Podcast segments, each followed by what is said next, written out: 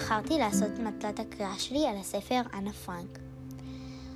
לאנה פרנק יש אחות גדולה שגדולה ממנה בשלוש שנים בשם מרקוט פרנק. יש לה גם אמא ואבא, עידית פרנק ואוטו פרנק, פים.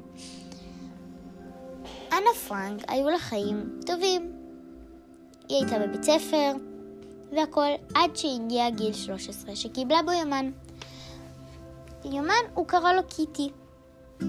היא נשבעה והיא אמרה שהיא הולכת לכתוב את כל החיים שלה ביומן. ובעצם כשהתחילו הצרות שלה, הצרות של כולם, לא רק שלה, אז היא כתבה בו והיא תיעדה כל מה שקרה לה. בזכותה בעצם יש את הספר הזה, לא רק בזכותה, הוא גם עליה. אבל אנה פרנק הייתה צריכה לעבור ממקום למקום והיא עברה קשיים מטורפים, שלא כל בן אדם היה מצליח לשרוד, אבל אנה פרנק ומשפחתה הצליחו לשרוד, עד שהם מצאו מקום בטוח.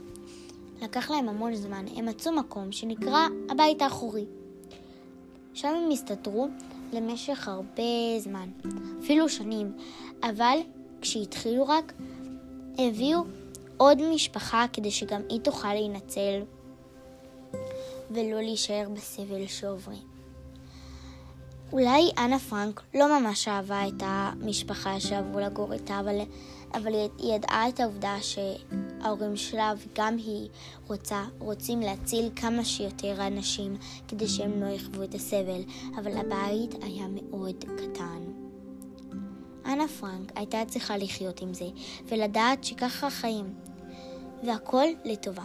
אבל אולי אולי בסוף קרה דברים עצובים, אבל הכל בסדר, אבל כי הכל לטובה ואנחנו רק צריכים להאמין, ולדעתי, אנה פרנק היא ממש דמות להערכה.